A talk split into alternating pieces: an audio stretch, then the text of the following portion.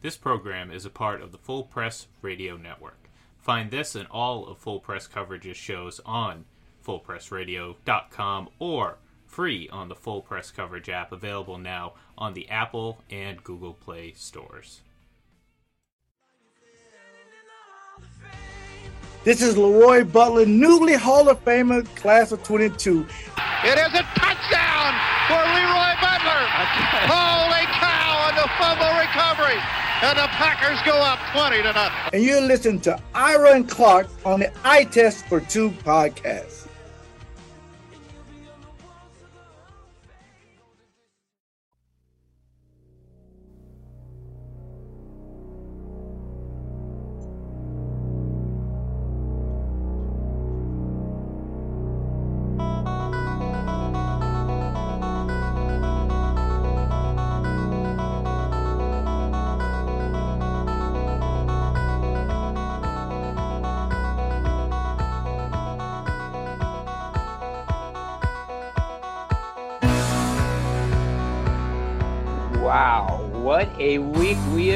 Had the NFL.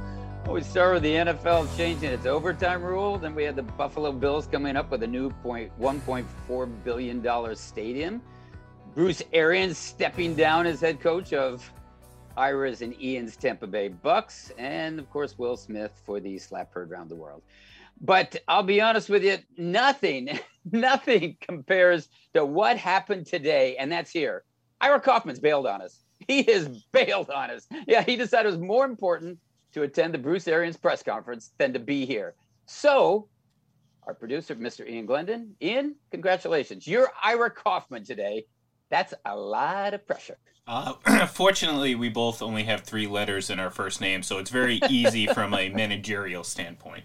And, bo- and two of the same letters, so so you know it's just it's it's it's a pretty seamless transition. That's why we call the show the eye test for two. Um, first of all, the Arians announcement, uh, catch you by surprise? Uh, yes and no. I mean, it's surprising because well, we we hadn't really you know on the outside hadn't really heard of it.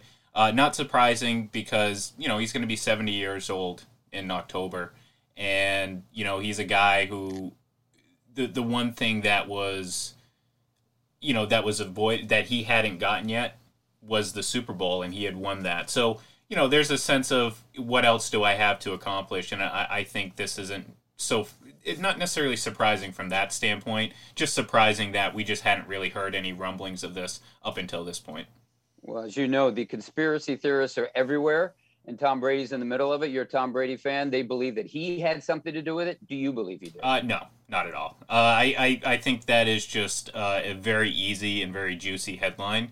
That's very easy to latch onto, but I, I think at the end of the day, this is just very coincidental. And and look, I mean, Bruce Arians said that the motivation behind this was to set up his team, his guys, for success in the future, given the circumstances with Brady returning.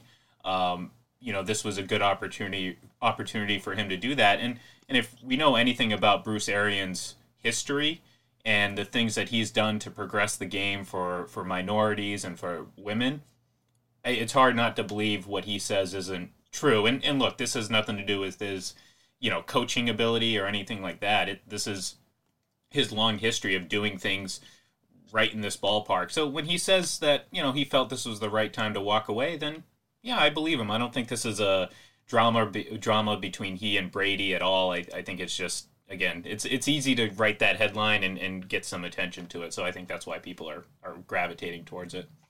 Okay, lastly, speaking of headlines, I started by mentioning Will Smith. We all know what happened last weekend.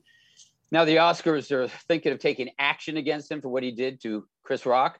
So my question is, what should we do with Ira for bailing on us? well, uh, you know, I guess I'm the only one closest proximity to him, so I don't know if we can re- recreate the slap. I, I wouldn't want to do that, uh, but but maybe we can we can levy some sanctions on him or something like that in the future. You know, maybe uh, maybe yeah, maybe I'll recreate uh, some audio and we can pass it off as his own, and and he'll have to deal with the repercussions of that. So. How about I double secret probation? Oh double yeah, I like double secret. Yes, yes. I did that for the Delta House, so maybe for Ira. Okay, I mentioned the NFL has changed its overtime rules, and it has for the playoffs and the playoffs only. Going forward, both teams will have at least one possession in overtime. That's a change stemming from the Buffalo Bills overtime loss to Kansas City. And that's a long way in from the original sudden death overtime rule devised by former NFL commissioner Bert Bell. Now, unfortunately, Bert is no longer with us, so he can't explain what was behind that, but we're in good, good shape because his son, former NFL executive Upton Bell, is with us. And Upton, first of all, good to have you back friend of the show, Upton Bell. Good to have you back. And second, um, what do you think your dad would say about the new overtime rule? Well, uh, before we even get to that, um, I, I want to say that the two most important things in the history of the NFL were both creations of Bert Bell. The first one was the NFL draft, and the second one was sudden death. Now, the story behind it, and I don't think I've ever told anybody this. Maybe I have, but I doubt it. The league meetings uh, late in the 40s, maybe in the early 50s. Uh, my my father had said to the owners, the All Star game in Chicago was the biggest thing for the NFL. Was the biggest draw. Actually, had a bigger television audience because it was the Chicago All Stars against the NFL. And of course, everybody hated the NFL. They always wanted the All Stars to win, which, by the way, in the early years they did. So my father said, What happens if a championship game ends up in a tie? He said, Are we going to look ridiculous and say we flipped a coin and therefore the winner that's going to play the All Stars is really not the winner? It's one of the teams that tied. And he said, you know, it's important for the image of the league as well as rewarding the team that, that really should win the game. So, and there were owners, by the way, that were reluctant to change it the, the, the way it was. Game ends up, up in a tie, it ends up in a tie. But he said it's more important. He said it can add drama to it. It can put us on the front pages. It, it's very, very important he finally got it pushed through and said he never thought that he'd ever see it until, of course, 1958. I was at the game and it was incredible. All of the tension around this game. A lot of people don't also know that the Giants were the Cinderella storybook story of this whole thing for three weeks in a row, they had New York and the part of the country really tied up in knots because basically the Giants won on the last day of the season when Pat Summerall kicked a, like a 49 yard field goal in the driving snowstorm to actually end up with a tie with the Browns, and then there was a playoff game. Again, New York beats the Browns 10 to nothing in a defensive struggle, and they go on, and they are the Cinderella team coming in to the championship game against the Colts, who really they were favored by three and a half. But I had seen the Colts earlier in the season. And I thought they kicked the hell out of the Giants, in spite of the Giants' great defense. The Colts, were, you know, had the incredible Lenny Moore Hall of Fame, Raymond Berry Hall of Fame, John Unitas, future Hall of Famer, Jim Parker, future Hall of Famer, Gino Marchetti, Hall of Famer, Big Daddy Lipscomb, who should have been a Hall of Famer if he hadn't died so tragically. And I said, this, this is going to be a runaway. As great as Cinderella is with the Giants, won't be close. And of course, we saw a completely different game. In many ways, gentlemen, Shakespearean in its nature. Everything that happened could happen in, in a game like that six turnovers, fumbles, interceptions, uh, crazy plays, great defensive stands, great offensive, uh, you know, execution. It had everything and even more. Yeah, I agree with you, Upton. I, that's the first game I ever watched as a kid. I watched that game, became an instant Baltimore Colts fan and an instant John Unitas fan. And I've got a room here where I'm talking that's surrounded by Unitas photos and a football that he signed for me as a kid and that I cherish. But uh, you, it, you're right. I mean, it, these this new overtime rule, in a sense, is somewhat Shakespearean. You know, it's to beat or not to beat, right? I mean, that's what it yeah. comes down to. Your dad dealt with you could have a tie or you win, and and and they're now coming up with an idea of both teams have a possession in overtime, which might just extend the game a little bit farther. And go, let me go back to the original question. What do you think your dad would say of the current or the new overtime rule? Well, first of all, let me go back to that game and, and giving my feeling of, of what I think he might think is that today's rule makes everybody happy. Both teams happy. The fans happy. Uh, his whole idea wasn't necessarily happiness. It, it was the drama, as you say, back to Shakespeare. The exactly. drama, sudden yep. death. You know what? Flip of the coin, you can the, the flip of the coin, your future or your past. But but another thing that people don't realize with all the arguments around and the rule change of of overtime today is that both teams did have the ball in overtime.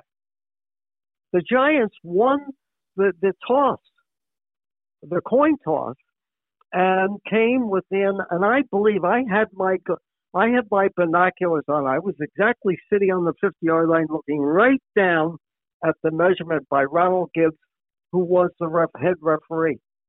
I swore that Gifford made the first down, which would have ended the whole thing and they never would have gotten to overtime.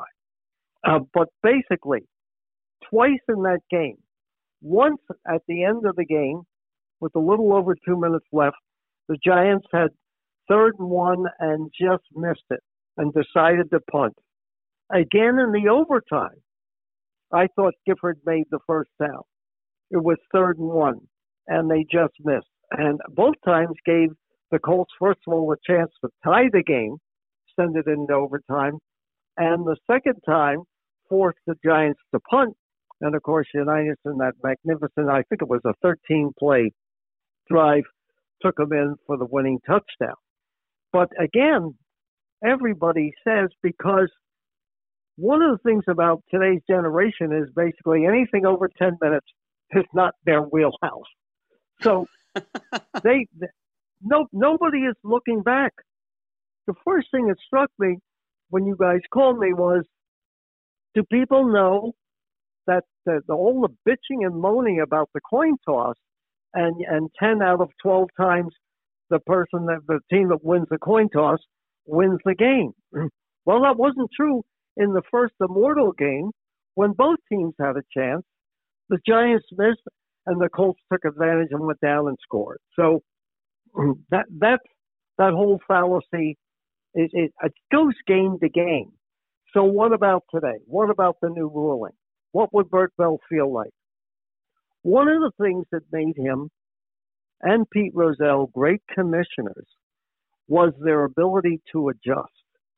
And I think that his opinion would be that that was a rule for its time. Now the game has changed. It's really offense. Remember, in those days, yes, the Colts had a great offense. They also had a great defense. The Giants didn't have a great offense, but they had their fearsome foursome, and they they were able to hang in because defense in the NFL in the 60s, that was the game. And today, defense, every rule written in now is to get rid of the defense. It's ridiculous. You can't touch the receiver. You can't touch the quarterback. You can't touch anybody.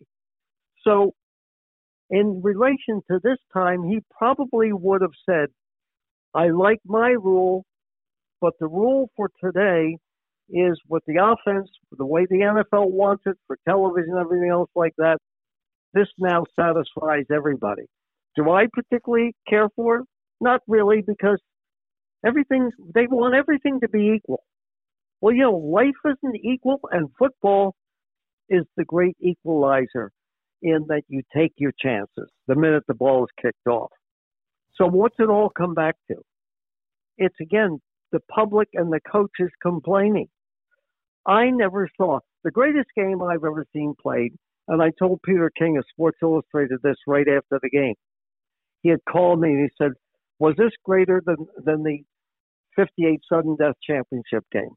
I said, "The Buffalo Kansas City game was the greatest football game I've ever seen, and I've been watching since 1946." and so What happened there?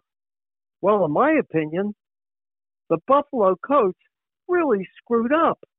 I mean, it, it was really ridiculous what happened there. That basically he didn't make Kansas City run the ball out, which would have taken so many seconds off the clock to me.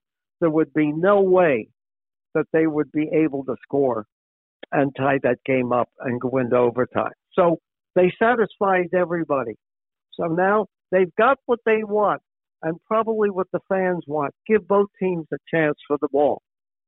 So I, the answer, short answer of a long, long answer is basically, I think Bert Bell would say, it's it's not what it was meant to be, but for today, that's the way it should be.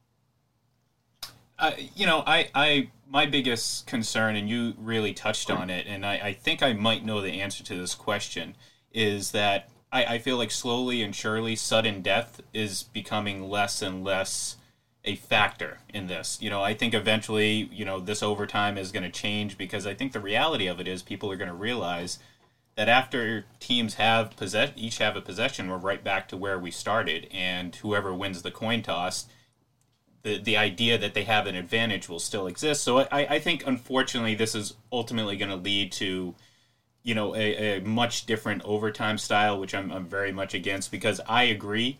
I think sudden death is a very important factor when it comes to overtime. So, you know, during the the creation of this, was there ever a time that a just a full extra quarter was ever considered, or was sudden death really the the most important factor outside of determining a winner and not having having any ties? Well, first and foremost, they should no longer use sudden death. Uh, and it's funny because uh, Curt Gowdy in the there there were three to me really great games. The 58 game in in all its imperfections, its ups and downs, was was number one. Not because it was the most well played game. It just drama like you'll never see again. The second game was Christmas Day, Kansas City and the Miami Dolphins, two overtimes and that's when Curt Gowdy said it's not sudden death, it's sudden victory. to now the Buffalo Kansas City game, maybe even include the Patriots in the Kansas City game, when again Kansas City never got the chance to. I believe it was Bill Belichick or somebody like him that proposed. When I saw this latest one, I said, "What the hell are we screwing around with this for? Why not just say we're going to play 15 minutes?" And uh, look, and then if it's still a tie at the end, it's sudden death. But it's no longer sudden death. So I I would I would say now that we've gone this far, and we've erased really the original idea, just play a 15 minute period. Play a 10, whatever, 10 or 15 minute period. But I'll also remind you of the difference between 58 and today. No player today outside of the quarterback and maybe a few offensive linemen play the full game. In those days, remember, pardon me, that all the players played 60 minutes. So one of the other things that my father felt was that by, by the end of regulation time, these guys are going to be exhausted because you you know, you, you're going, you weren't that many years removed from players playing both ways. The really 60 minute man went out with Chuck Bednarik, Concrete Charlie. And basically, now, I mean, on every play, I said, can anybody, for Christ's sake, play near 60 minutes? We got substitutions for substitutions. So now guys do play. Now, now guys do play a lot less. But the regular, and that's another complaint that I have. There shouldn't be overtime in regular season games. Tell me what the hell is the difference if you tie somebody or or yes, if you win, but but how much difference is there in the tie versus having sudden death or whatever you want to call it during the regular season? In the end, if teams tie in a conference, let's say, or they tie in their division to go to the playoffs, everything then after that, there's no playoff for that to get into the playoffs. They start going back to statistics, right? Who who did better in and head to head competition? And I'm saying, you save things like this for the playoff, for the championship, for the Super Bowl. Why do you have to do it during the regular season? You're now having players play 17 damn games, which is, we know the reason for that. It has nothing to do with competition. It has to do with the almighty buck. So we have them play 17 regular season games and then playoff games to playoff games to get in more playoff games. And now we've added sudden death. No, I'm sorry, up, whatever you want to call it, to the whole recipe. I say there shouldn't be. They've they've moved it from 15 to 10 in in the overtime period during the regular season. I wouldn't have any overtime, and it's funny. My first year as general manager with the Patriots, uh, when they were talking about uh, having overtime, this is 1971, in the regular season, I said, for what? Uh, and I know some of the owners looked at me. I wasn't an owner. I was a general manager, I said, basically, that should be saved for special occasions. But now, one of my great fears for the NFL is there are no special occasions. I mean, I get the red zone on Sunday. I see all the other games. I have three TV sets, and I'm saying it all looks the same to me. So find a way to make something special. So back to that. If you're going to have this bastardization of it, that's okay with me. Just call it an extra period. Call it overtime. Play play ten or fifteen minutes, and if tied at the end, you'll still be back to sudden death. I, you know, one of my contentions when it comes to this is like I, I feel like the perception of the unfairness of this overtime or the previous overtime rule is just the perception and not really reality. Because you know you mentioned the 10 and 2 record for playoff teams and of those uh, 12 games only seven of those games ended on the first drive. So to me that kind of tells me well it's it's not necessarily as unfair as it's being portrayed because people are, are hammering home the you know the 10 wins. And you know for me I, I don't necessarily care if a team wins past the first possession because they both had a chance quote unquote. And if you look at the big picture since this rule was implemented I think it's only somewhere between 17 and 19 percent that teams that win the coin toss actually win on the first drive which which again 80 percent of the games both teams get a chance. So I don't see necessarily a problem. Um, I can live with where they brought the, the game now, the, the overtime rule, because I don't think it necessarily will hurt the game. I, I, I think it's pointless, in my opinion. But like I mentioned before, my biggest fear is that eventually this NFL overtime is going to turn into a college like overtime setup, and I wonder if you share those same concerns because uh, that's that's yeah. that's a, that's the first thing I thought of. Are we going to go to that ridiculous college thing? Let's take the ball on the twenty, and and uh, let's go patsy this and patsy that. Listen, you know why we got to this? Because enough coaches bitched about it, and uh, yep. they're they're uh, they're on the competition committee. I mean, the one coach is talking about it Uh, you know, in the last two or three days, it's who?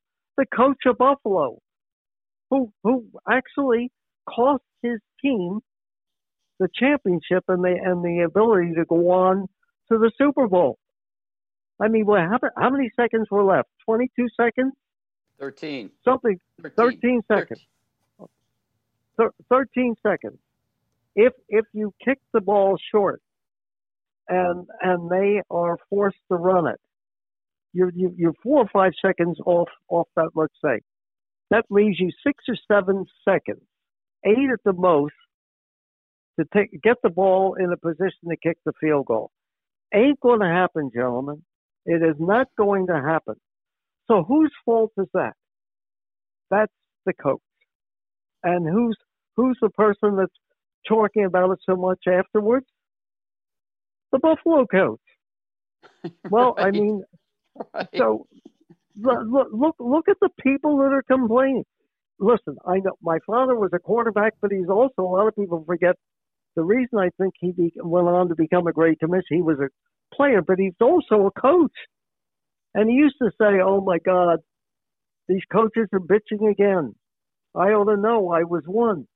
You know, the the the, the there's no there's no happiness in a coach's life.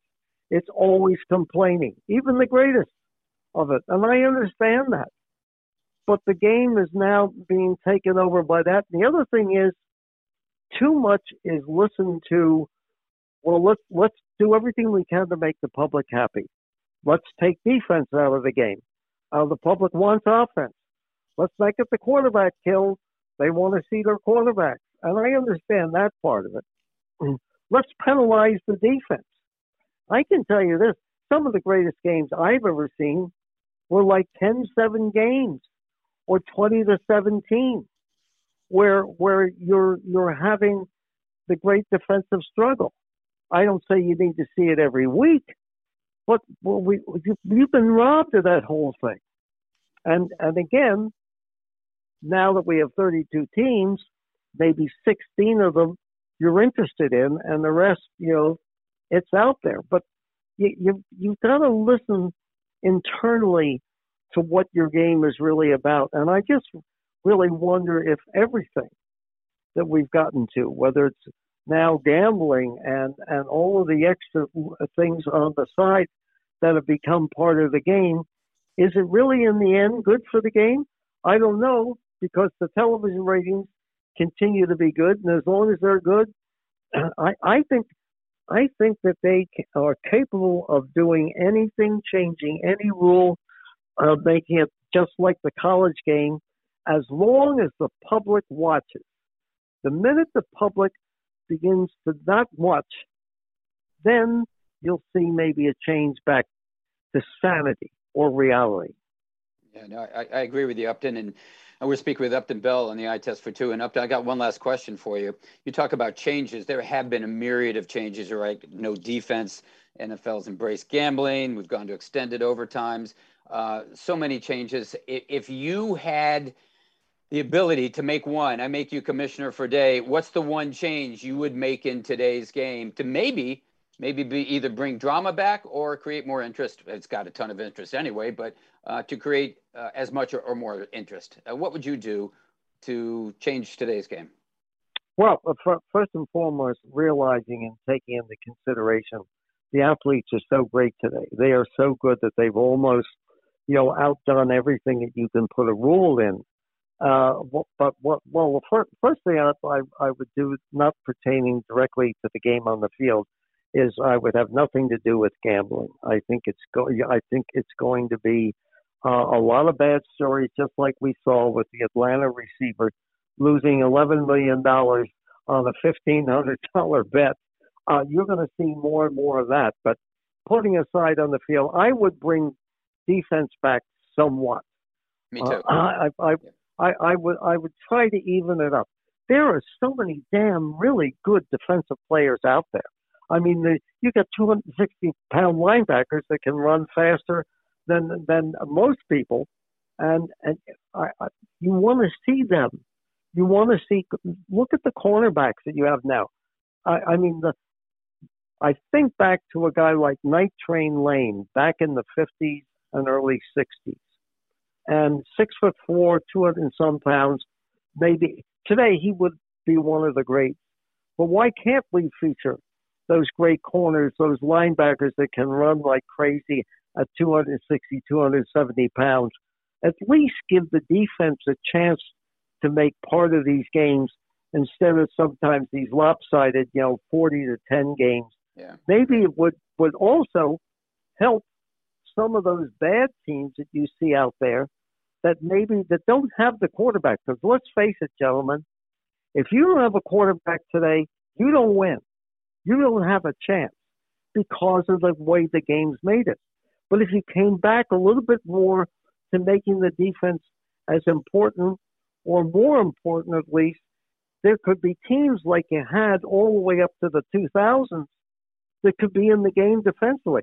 Patriots don't win the 2001 Super Bowl without that great defense that totally stopped the greatest show on turf. Brady was just coming into his own. He was not the great quarterback then. He did a good job game managing. But that defense won. And many of those early Patriot teams of the early 2000s, they won defensively. Can't we have at least some of that back again? I don't yeah. think we will. Yeah, I'm, I'm with you, Upton. And as a matter of fact, when you talk about low scoring games, Ian knows this because he's heard me way too much on here. But my favorite series, my favorite rivalry is Baltimore Pittsburgh. It's usually like 14 to 10 or 17 to 14, and their defensive struggles. And I sometimes worry when I see all these rule changes that it's not the league office that's making those changes. It's fantasy football. Let's keep putting more rules changes to benefit fantasy football and indirectly uh, gambling, I guess. But anyway, that's just uh, my well, editorial can, for I, the day. Can, can I quickly say about the fantasy football? yeah. And here's a real lesson for people in the future. I have two grandsons, uh, like 18 and 20 they and and and their whole group they they they are involved with a group around the country that has like 500,000 followers. And these are people between the age of 18 and let's say 30 35 something like that. I said how many games do you watch a week or a year? Oh hardly any. I said well are you really interested in in the nfl well, yeah, but not so much. Well, why are you in fantasy football? It's a form of, of gambling because it's about numbers and and uh, it's about getting the right players on your team and everything else like that. Well, so I said, well, how do you follow it on Sunday? They go to their phones. They don't yeah, watch the games. That's and right. and you know what? In the future, uh, the NFL better hope that fantasy football and a lot of these other like electronic games that they're doing that that doesn't encourage people not to watch them because the networks will say we don't have enough eyeballs we're not going to pay you these millions of dollars anymore yeah you're right Upton Bell, thanks so much for the history lesson. Thanks for the education. Great to hear from you. And you know what? When Ian Glendon and I draft our next fantasy football team, you're our general manager. Call me. Collect. you got it, Upton. Take care. That was a lot of fun. Hey, Thank hey, you, as always. Hey, hey, hey fellas, I want uh, I want to get a copy of this, and I'm going to I want to put it into the Upton Bell collection because stuff like you guys are doing is all going to be in that collection. So there's there's going to be a whole whole area of, of of people that are historians and people like you guys that that people be able to click on and hear these interviews. You can make us famous, Upton. No, Believe me, you're making me no. famous. you guys are so famous. Are you kidding me? thanks so much, Upton. We will send that to you. Thank you. Good luck, guys. That was Upton Bell and Ian. I couldn't agree with him more. Drama. That's what yeah. it's all about. Couldn't agree with him more. I know you and I are probably in a minority. I'm not probably. We are in a minority. But enough already. Let's you know these games just going to go on forever and ever. Well, Please. I mean, I mean, look. I mean, people over the last couple of days have tried to convince me that this doesn't somehow devalue the defense, and and I ask a very simple question. Well, before, under no circumstance could you allow a touchdown in overtime. Now. Yeah it's well, it's okay if you allow one. It's it's fine. So to me, yes, that that is the definition of devaluing the defense. And and and again, you know, I, I've I've kind of been talking about this for well, obviously the last few days, but all season last year on our morning show.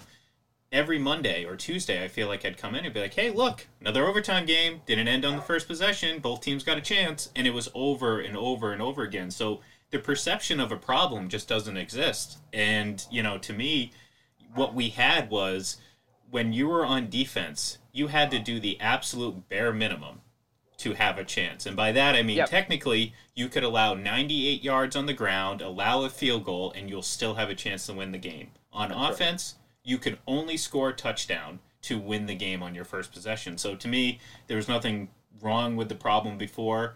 I can live with where it's at now because ultimately we're right back to where we started and I, I think once people realize that that's when it's going to be a problem. And I think that's when momentum for bigger changes are eventually going to happen. And that's where I, I'll draw the line.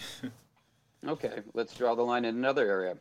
When we began, I mentioned what happened at last weekend's Oscars. I wasn't watching, you weren't, I don't think, but we all know what happened. Uh, something we never expected, and something that still is in the headlines, got an amazing shelf life. And so I started thinking, is there anything comparable to that in NFL history?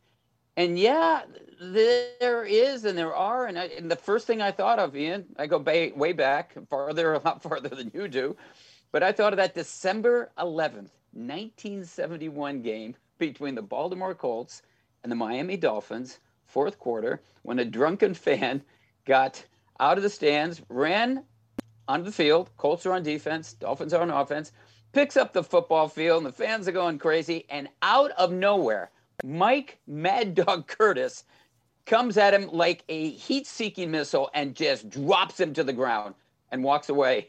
And afterwards, he was asked, Why'd you do that? And he goes, Simple. He wasn't supposed to be on the field. That's pretty simple. Yeah. Well, when, when, when, you brought that up to me, I, it, it, I quickly, you know, went right to Super Bowl 38 because uh, Matt Chatham, a member of the New England Patriots at the ch- at the time, uh, had uh, a, a, quite a devastating tackle on a streaker of, of, of their own oh, yeah. during that game.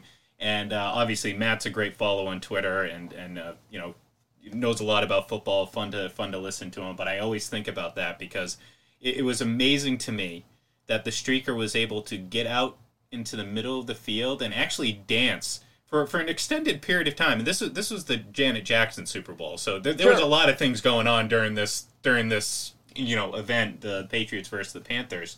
Um, but he got a chance to get out there, dance at center center field for a few seconds, and then start running, and then out of nowhere Matt Chatham just nice form tackle, drops him on the ground. It was it was it was beautiful. Well, you know what I remember about that game because I was there. Yeah. Uh, going into the stadium, Vito Stellino, mm-hmm. who is a, um, a, former writer and is in the Pro Football Hall of Fame on the wall, at least um, for writers and broadcasters. But Vito Stellino's going into the game to cover it, and he got stopped by security because he had a box of M and M's. Get rid of the M and M's. You can't bring them in because you're crazy. No, you can't get them. You can't bring them in. But the most sacred part of the stadium is the football field. And so you don't have any, any M&Ms, but you've got a naked guy running out on the field. How does that happen? I just, how does that happen? Um, I, I, it was just unreal. Well, it, it's it's funny because I mean, obviously, we're not going to get every angle. Like you know, this is two, well, January or February of two thousand four, technically. Um, so we're not going to get every angle. We're not going to get cell phone shots. I mean, if we did, it was grainy and, and terrible at best. So, yeah. you know, we're not going to see all those angles, but it's still hard to believe that a guy, I mean, he looked like a big guy too, was just casually able to derobe and, and run yeah. onto the field. And again, spend as much time as he did out there before getting, you know, his, his face planted into the dirt by one Mr. Matt Chatham. Good well, job, Matt. He, he didn't have a box of M&Ms. Thank goodness yes, for that. Yes. Um, the other thing I'll mention, another one came to mind. 1993 game between the Jets and the Houston Oilers. Buddy Ryan, Kevin Gilbride. Does that ring a bell? Sidelines, assistant coaches with the Oilers, buddies to the defense, Kevin's on the offense. Of the Oilers are up 14 nothing near the end of the first half. I think there were 24 seconds left. Cody Carlson fumbles at his own 18. Fumbles. Buddy Ryan to Kevin Gilbride. What in God's name are you doing? Punches him. So there's a sideline brawl between two coaches of the same team. And Rex Ryan, Buddy's son, was in the stands. And he said later, I saw that and went, Dad, you've got to be kidding me. I, you know, this, this, uh, you actually kind of reminded me of one more. I'm gonna, I'm gonna go cross sports here because there, you, we, we can't talk about audience and host interactions without mentioning the Boston Bruins of the 1970s. Oh yeah, and yep. you know, of course, I was not alive for this, but I did grow up in the, the great Northeast, uh, New England, and uh, am a avid Boston Bruins fan. So anyone who's anyone as a Boston Bruins fan knows about the fights that extended into the stands with the fans and the throwing. Yeah, it, you, you can't mention those these type of interactions without bringing that up. I know it's not football, but I had to throw that out there. Yeah, well, I remember that as well. Well, Ian, you know what? Sorry, sorry to say, but that's going to do it. We're out of time. That's going to do it. Um, thanks so much for stepping in for Ira. Um, we've got either the Smokey Burgess or Gates Brown Award here. I don't know if you remember them, but uh, they were pinch hitters way back when. I would remember them, but you know what? Ira's not here, so. Well, I think I think you should be more concerned if this is a Wally Pipp situation or not. So we'll see. Not. We'll see what happens. Yeah, we'll see if he comes back. Who knows whether he's coming back? Anyway, we'll be back next week. Ian and I. I don't know about our Ian and I will be back. Uh, until then, let's see. I test for two. And Ian, thanks so much, and thank you out there for listening. We'll be back next week. See you then.